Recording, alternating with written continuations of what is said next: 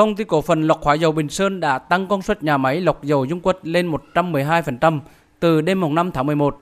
trên cơ sở ý kiến chỉ đạo của Chính phủ, Bộ Công Thương và Tập đoàn Dầu khí Việt Nam. Công ty cổ phần lọc hóa dầu Bình Sơn đã tập trung đánh giá độ tin cậy cơ khí và thiết bị, từ đó quyết định nâng lên mức công suất lớn nhất của nhà máy kể từ khi vận hành tới nay. Đây là lần nâng công suất thứ năm của nhà máy lọc dầu Trung Quốc trong năm nay. Trong 10 tháng qua, công ty đã bán gần 6,6 triệu mét khối xăng dầu, cung cấp cho các đầu mối tiêu thụ vượt hơn 450.000 mét khối so với khối lượng đã cam kết. Ông Mai Tuấn Đạt, Phó Tổng Giám đốc Công ty Cổ phần Lọc hóa dầu Bình Sơn cho biết, nhà máy có thể giữ ổn định ở 112% công suất nếu đảm bảo nguồn nguyên liệu bổ sung và điều kiện thời tiết thuận lợi.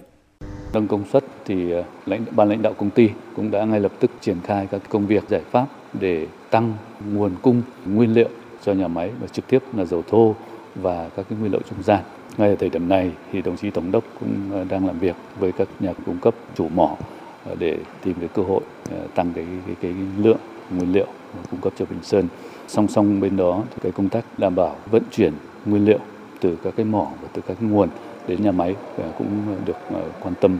đảm bảo cái đồng bộ giữa hai cái khâu này.